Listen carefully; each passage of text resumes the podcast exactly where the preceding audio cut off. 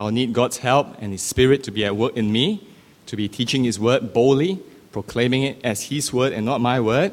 And you will need God's, uh, God's help as well to hear the word that is taught as His word and not man's word. So let us pray, shall we? Our Father in heaven, we thank you that you are God who speaks. You are God who has spoken, and you are God who continues to speak to us through your word. Father, it is beyond human ability and, and schemes and craftiness and wisdom to understand your word. We need your spirit to be at work in our minds and in our hearts. So we ask for each and every one of us in this room, including myself, that your spirit be at work as we hear your word, that we truly hear it as word of the living God, word of eternal life. And we ask this in Jesus' name. Amen. Well, the Christian message, the gospel, is a wonderful news. It is good news. It is a kind of news that brings comfort and joy and relief and gladness to someone who hears it. It is news that announces that God the Son, Jesus Christ, came from heaven to earth. He lived a perfect, obedient life that all of us failed to live. And yet, He died the death that we all deserve to die. And the news declares that sin is defeated, death is conquered, justified sinners can now live a new life with our Savior as our King man can finally know God intimately through his Son.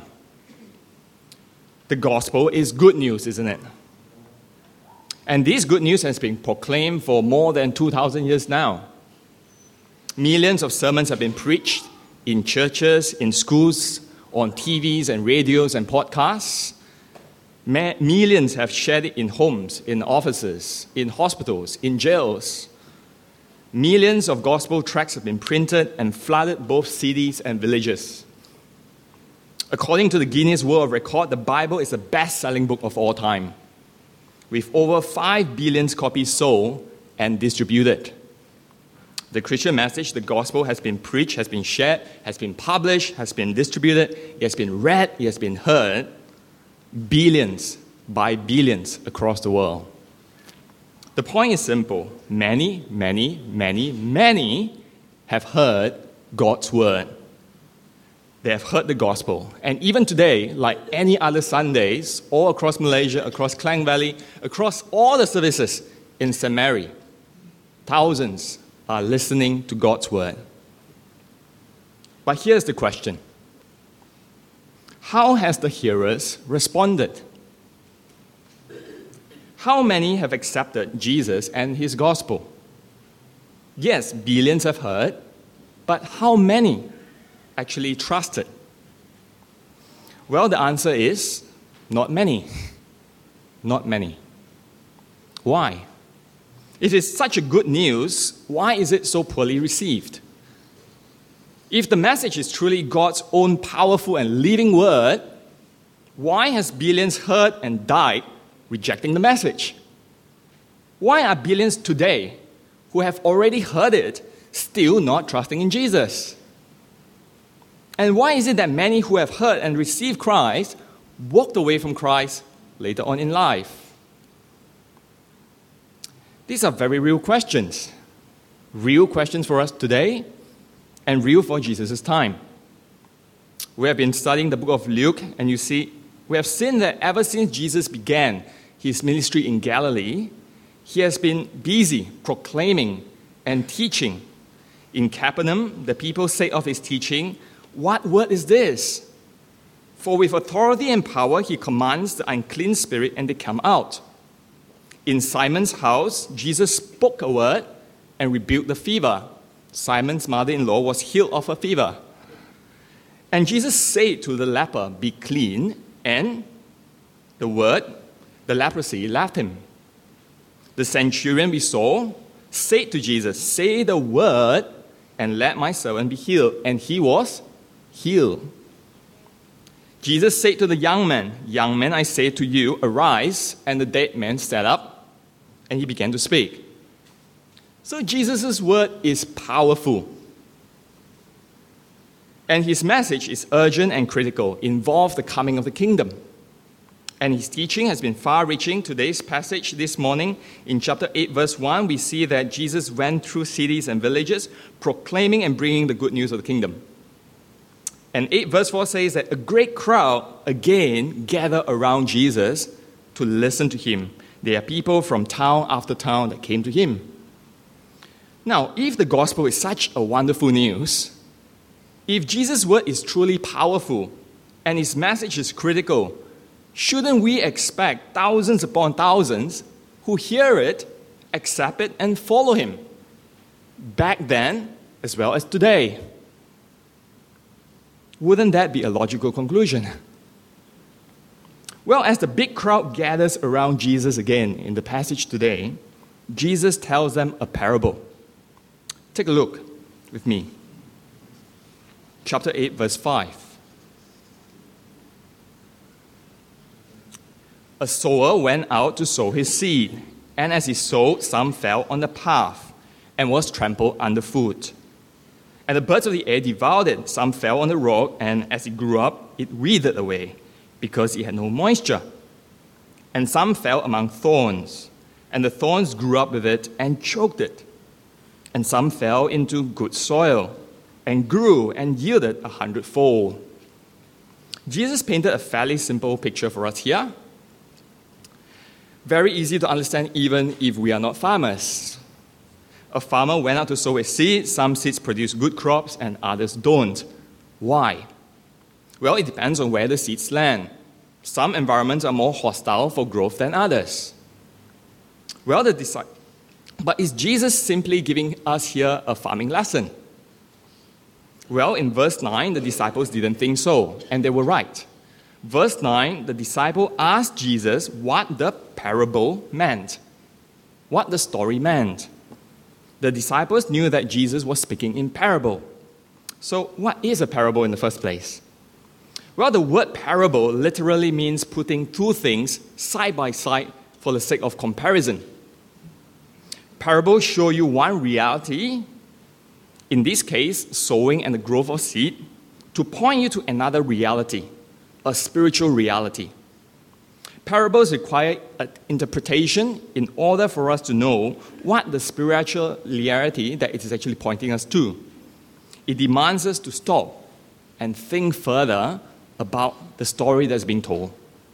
And that's why Jesus in verse 8 invites further probing. He says, Those of you who have ears to hear, let him hear. And the disciple pursued and asked Jesus what it meant. So, in verse 10, Jesus said this To you, that is to the disciples, it has been given to you, given to know the secrets of the kingdom. But for others, they are in parables, so that seeing they may not see, and hearing they may not understand. Jesus is saying that he speaks in parable to distinguish those who truly seek to learn the kingdom message that he brings from those who care less.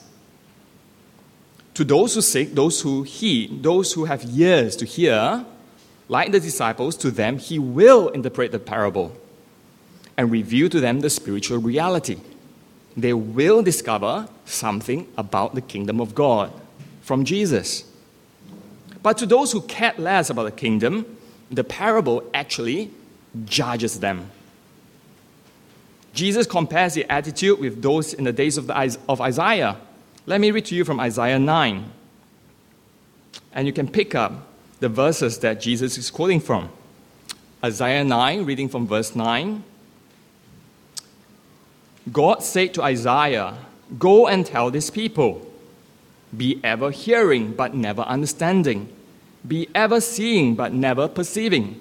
Make the heart of these people dull, and the ears heavy, and blind their eyes, lest they see with their eyes, and hear with their ears, and understand with their heart, and turn and be healed. Back then, Isaiah was delivering God's message to God's people. They heard, but they refused to repent. So God's judgment fell on them. God hardened their hardened hearts, God dulled their dull ears, God blind their blinded eyes. Basically, God gave them over to their desires. So Jesus is saying here to those who care less about the kingdom of God, the parables will just be nice stories to them. And that's it. They will only see the farmer, they will see the seed, and that's all they will see. And that's God's judgment upon them. But to the disciples, Jesus now explains the parable. So let's take a look at verse 3. Not verse 3, sorry.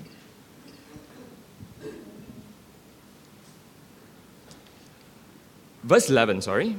Now the parable is this the seed is the word of God. The seed is the word of God. It looks much, much more smaller than it did on my computer. I'm sorry about that. Basically, he's saying that the first sentence that he says is very important to understand is this The seed is the will of God. The seeds that, the, that was sown by the farmer, they symbolize the will of God. There's the seed is the message of the kingdom. That makes the sower the one who delivers God's message. And that must be Jesus. Jesus, who has been teaching and proclaiming the good news concerning the kingdom of God. Let's read on, verse 12. Reading from verse 12 to verse 15.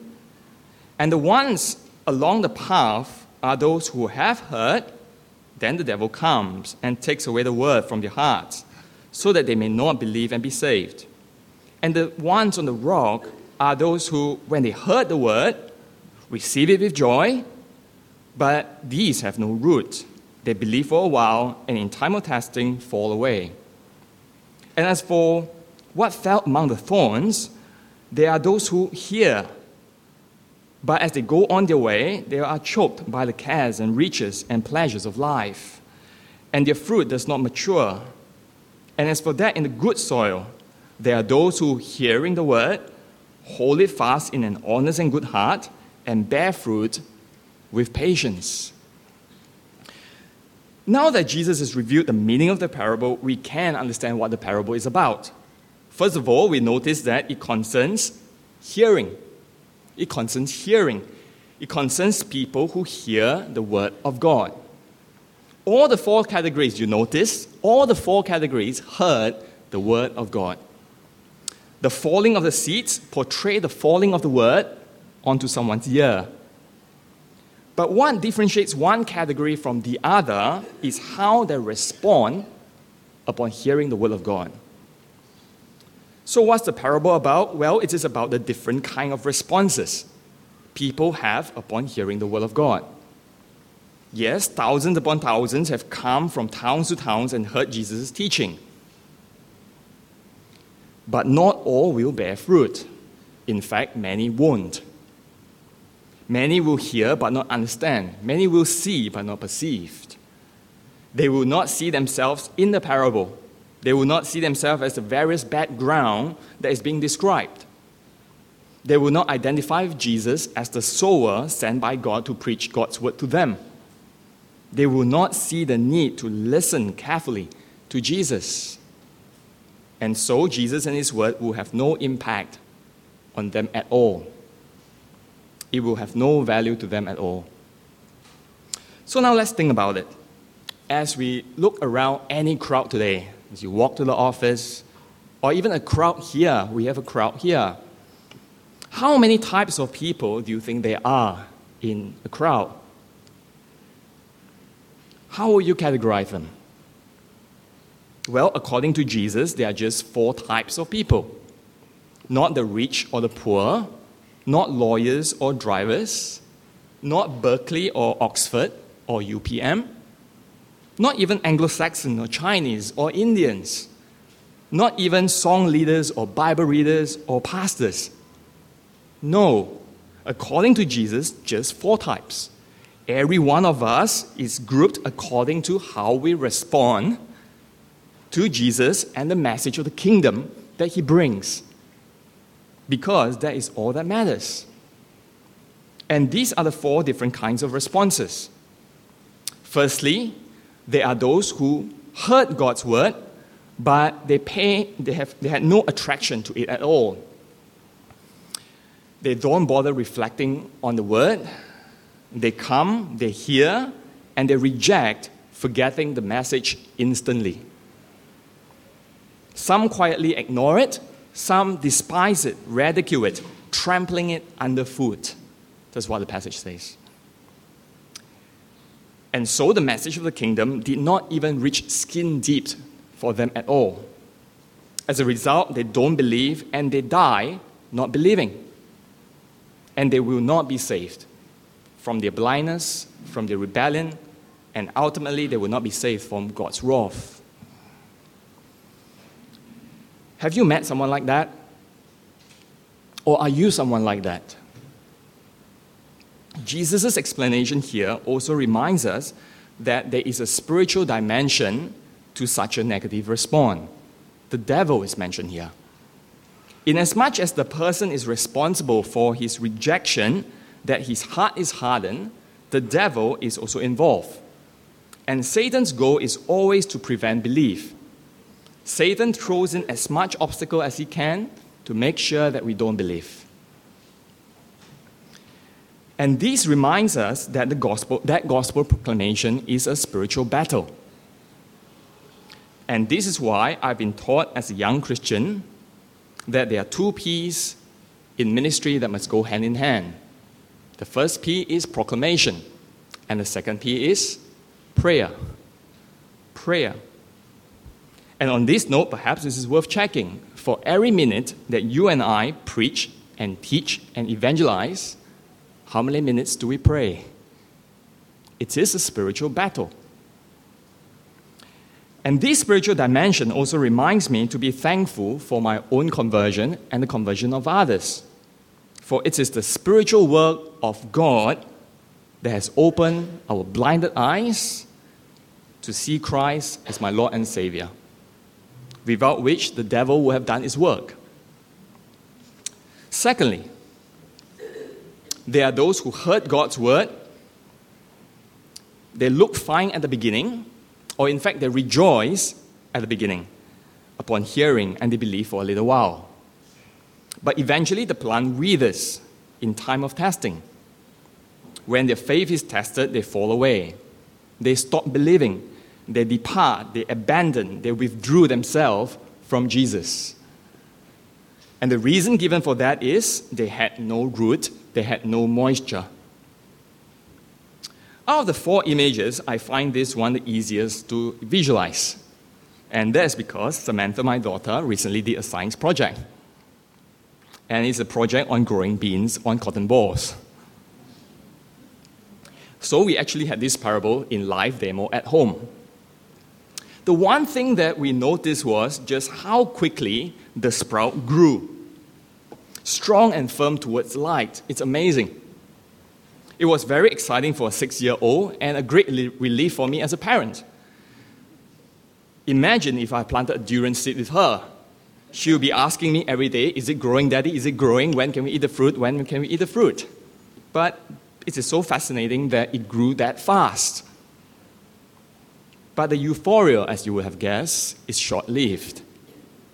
The sprout died just as quickly as it came. Have you met someone like that? There are few examples of such people in the New Testament for us. In 1 John chapter 2 verse 19 it says, "They went out from us, and they were not of us. For if they had been of us, they would have continued with us." In 1 Timothy, Paul says, I charge, this charge I entrust to you, Timothy, my child, in accordance with the prophecies previously made about you, that by them you may wage the good warfare, holding faith and a good conscience. Rejecting this, some have made shipwreck of their faith, among whom are Hymenaeus and Alexander. They are real people. Have you met someone like that? Or are you someone like that? Someone who departs from Christ when the, going gets tough because they were not rooted in Christ in the first place. Compare them with what Paul wrote to the Colossians. Colossians 2 7 says, Therefore, as you receive Christ Jesus the Lord, so walk in him, rooted and built up in him, in Christ, established in the faith just as you were taught, abounding in thanksgiving. Thirdly, there are those who heard God's word, but the word of God never did its work in the person's life. The word never did the work of transforming the person's heart to love God and to love his king. The soul seed never reached its goal of being planted in the first place. Its fruit never matured, the passage says. And what's the reason given for this? Well, it's because the plant gets choked by the thorns that it grew up with. The plant wakes up every day seeing that the thorns are growing alongside it. And if the plants can talk, probably the plants will be greeting and smiling at the thorns every day, not knowing that one day these thorns will take its life. When you and I get choked when we are eating, we immediately know that we get choked and we ask for help. But this choking takes a much, much slower pace, a very, very long period of time. Bit by bit, stem by stem, leaf by leaf the thorn slowly wraps itself around the plant and one day choke it and kill it. So, what choked it? The passage says the cares, the riches, and the pleasures of life. Such a person, though he did hear the word, gets so caught up with his welfare and possessions and comfort that he loves them more than anything and that leaves no room for God and His King at all. Such a person is too busy, there's always something important, there's something urgent that he needs to attend to. More important than to stop and listen to God and His Savior King, who laid down His life that he may be forgiven. 1 Timothy, uh, 2 Timothy 4, Paul mentioned Demas. Demas is one who is in love with the present world and deserted Paul. And the New Testament warns us against such danger as well of the thorns. 1 Timothy 6, verse 9 says, Those who desire to be rich fall into temptation, into a snare, into many senseless and harmful desires that plunge people into ruin and destruction. 1 John 2 says, Do not love the world or the things of this world if anyone loves the world, the love of the Father is not in him. Again, have you met someone like this? Or are you someone like this? Now, we have come to our fourth and our last response. Given how the first three seeds have performed, you wonder if any seed will bear fruit at all. In all their proclamation, I suppose the disciples must have wondered if the message of the kingdom will ever win over and bring anyone into the kingdom at all. Because when they look around, all they see is trampled seeds and birds and rocks and thorns and withered plants. Will any hearer ever respond positively to Jesus' teaching at all? Is the word really powerful and effective? I would have wondered if I were them. Well, the fourth soil depicts for us those who hear God's word and actually bear fruit. In contrast to the other seeds, this last seed achieved its goal of being a fruit of what a seed is supposed to be. It depicts God's word bearing fruit in the life of its hearer, and when that happens, it yields a hundredfold. So, what kind of person is this? How does he look like? Well, two things have been said of this person.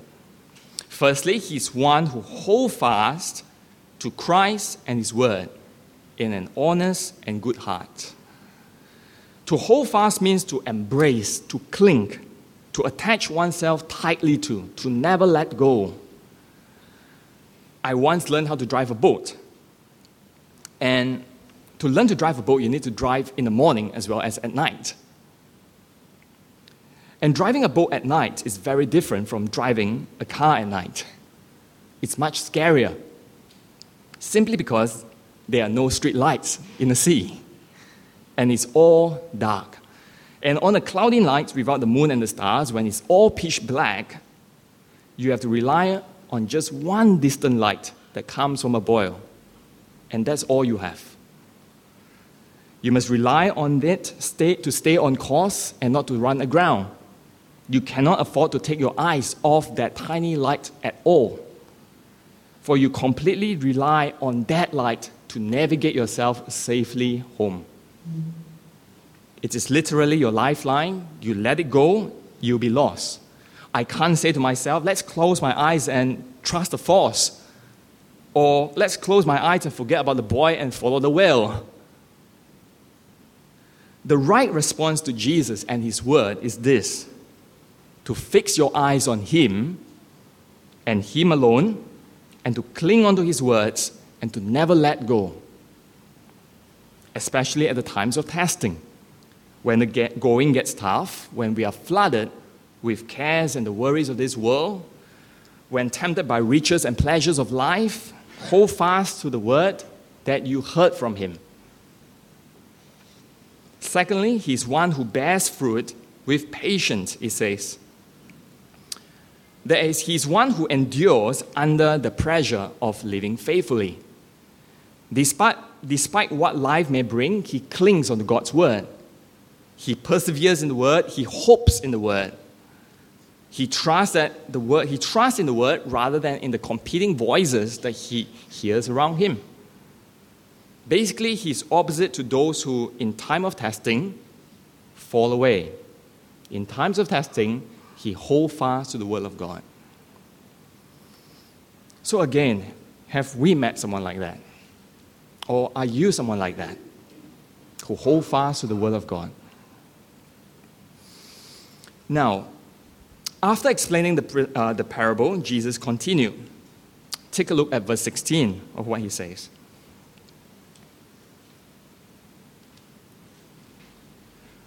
No one, after lighting a lamp, covers it with a jar or puts it under the bed, but puts it on a stand, so that those who enter may see the light.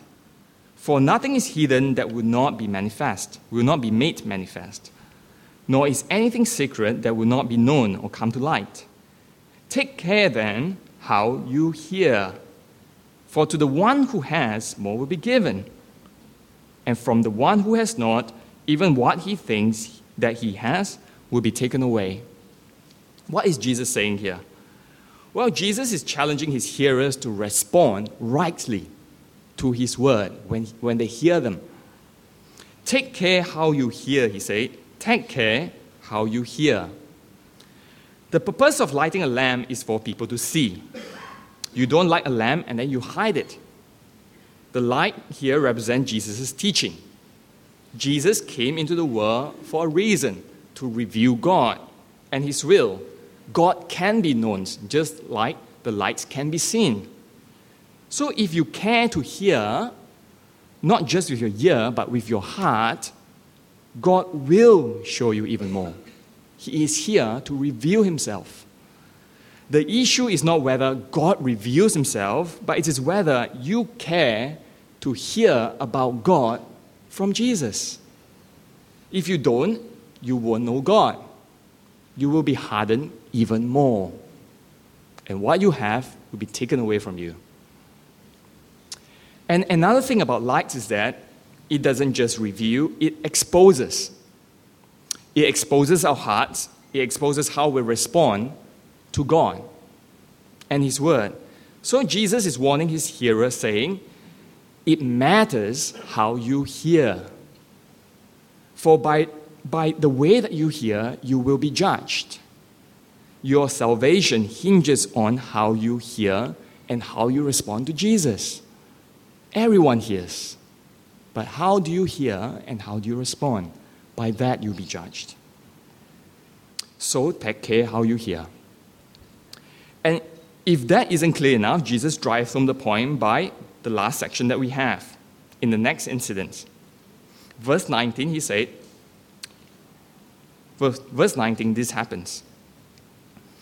Then his mother and his brothers came to him, but they could not reach him because of the crowd. And he was told, Your mother and your brothers are standing outside, desiring to see you. And Jesus answered them, My mother and my brothers are those who hear the word of God and do it. Thousands upon thousands, millions upon millions have come and continue to come to hear God's word. But not all will bear fruit. In fact, many won't. Many will hear but not understand. Many will see but not perceive. It is those who hear the word of God, reflect on it, take it to heart, cling onto it, and do it who are part of God's redeemed community. God's word is living and active, it is effective, and it is powerful. It goes out from Him and it doesn't return to Him without accomplishing what He sets out to accomplish, that we've seen in the Old Testament passage. It goes out from God, it either saves or it judges. Which one is it doing for you? Is it judging you or is it saving you? Jesus' message in this part of the Bible is very clear. He's saying, if you and I want to be part of the great crop of the end time, listen to the sower and hear what he's teaching. Be the good soil, not the bad. Take care how you hear. Here in SMAC, we have a great emphasis, don't we, on being a Bible based church, a word based community. And part of how that looks like and how that is manifested is we guard the pulpit. We make sure that we preach God's word clearly and faithfully. We work hard on the text. But notice what this part of the scripture is exhorting us it is correcting, rebuking us, not about preaching, but about hearing. It is about how you hear. Being a Bible based, word based church is not just about preaching the word right, it is about hearing the word right. And that is myself included. I preach the word. Do I hear the word? Does it sink in and change me? Today's passage tells us that a word community must be a community that is changed by God's word, who hears his words properly. I have a couple of books that I thought would be helpful about this. The first one, as some of you who have heard before, my favorite author, Susan Hunt, a writer of children's Bible. Let me read to you of what of one possibility of how being a word community can look like. What does it mean? Well, he, she writes this to the children who is reading the book Dear little friends, the Bible is God's Word. It is His love letter to His people. In the Bible, God tells us what He wants us to know and what He wants us to do. Psalm 119 says, Your word I have hidden in my heart that I might not sin against you. To hide God's word in your hearts means to memorize it. When we hide God's word in our hearts, we have a priceless treasure that no one can ever take away from us. We have a treasure that will help us to know, to love, and to obey the holy and majestic God of heaven and earth. God gives us another gift. He gives us the Holy Spirit to help us understand and obey His Word. As you memorize Bible verses, always remember to ask the Holy Spirit to help you understand and obey the verses you hide in your heart. I pray that this book will help you to hide God's word in your heart. And I pray that His Spirit will give you grace to obey God's word. For God's glory, Miss Susan. He inverted comma Miss. She's no longer Miss. Right? But her point is clear, isn't it? That we don't just hear the word that is being taught from the pulpit or on Tuesday night training. We actually go home and hide God's word. When times of trouble come, when you are tempted to be angry, when you are sinning again, do you have the ammunition to pull out and allow God's word to inform and change you in that situation? Or is it left in church? Very quickly, um, three ways to approach it. One is how does God's word change ourselves in the first place? Are we ourselves hearer of God's word? For the Love of God has been a great book for many years now. It's written by Don Carson. And it's written to help us to hide God's word into our hearts. That in times, every day of our life, in morning or at night, this word will be, will be there to shape us. As he says, at their best, Christians have saturated themselves in the Bible. And this helps you to saturate that. It is a daily devotion that helps you do that. And there are different ways in which you can do daily devotions. And we're in a community, we can help one another in that. And I do know that uh, Shanti and the gang is organizing something that will help the congregation to understand, to have few gadgets on hand on the iPhone and stuff that you can do daily devotions. Okay? So moving on from yourself to in the church. The other book is by, if you can read his name, Thabiti Anya Wabi Lee. You can buy the book and you can tell me how to pronounce his name. He's a, there's a section here on how can church members cultivate the habit of listening well. I just read to you the titles. You can meditate on the sermon passage during your quiet time. Invest in good set of commentaries. Talk and pray with friends about the sermon after church. Listen and act on the sermon throughout the week. Develop the habit of addressing any question about the text. That is, help one another to get excited about the text. Any questions that you have about it. And lastly, cultivate humility. So, there is a book called What is a Healthy Church Member? Okay?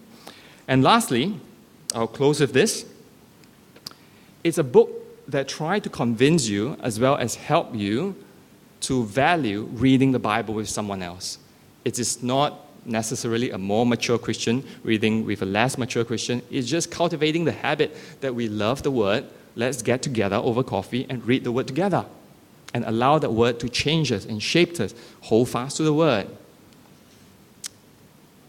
He has, she has a lot of stories in there. I'll just read one to you. Robert's story. When I first met with someone to read the Bible one to one in 1994, I found it absolutely brilliant. Meeting one to one made me work hard at understanding God's Word, which was sometimes tough going, but really rewarding. What's more, studying the Bible with someone else meant that we got to know each other well and could talk and pray openly and honestly about what God is saying to us. Also, I saw the first hand, from first hand from my friend, what it looks like to put the Bible into practice, which was a real help to me in living as a Christian. Now, eight years on, we are still good friends and both love meeting up with others to study God's Word, allowing it to change us, and to pray together. So, this is a practical book that will encourage you uh, the value of meeting up with someone to read the Bible together and allowing God's Word to change us. Okay? So I'll leave these books up in the front here. I'll actually leave it on the rack. But uh, I have put a sticker on them that these books belong to Kenneth and Vivian. And if you happen to have them, please, in your kindness, uh, return it. Okay? So uh, I'm happy to leave it behind uh, for a while and have a take a look if you're interested. But the point is, uh, the word matters, and hearing the words matter. And we are a community of people, word people. So let's leave out what it means to be a word people. Okay? We need God's help and His Spirit, which is the word. Let me pray for myself and all of us. Our Father in heaven, we thank you that you are God who have spoken. And Father, your word is, is life to us. We, we don't live on bread alone, but we live on the very word. And Father, we thank you for the gift of the Spirit that uh, when we do struggle with understanding your word, when we struggle with obeying your words, when we, when we sin, your, your spirit is there to help us to through your word to, to shape us and to change us. And Father, we thank you for the gift of the church that you put us in a community of God's people that will encourage and to spur us on towards love and good deeds Help us to be a word community, a community that is thoroughly shaped by your word, not just on Sundays or on Tuesdays, but in every day of our life. That we are so saturated by your word that we are, we are word people.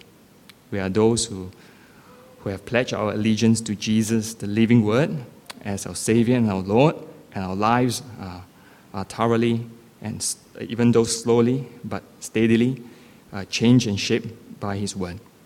And we ask that when that happens, um, we will be made into the image of your Son, and you be given glory. For it is your work by your Spirit that is at work in your church to bring glory to yourself. And we ask this in Jesus' name. Amen.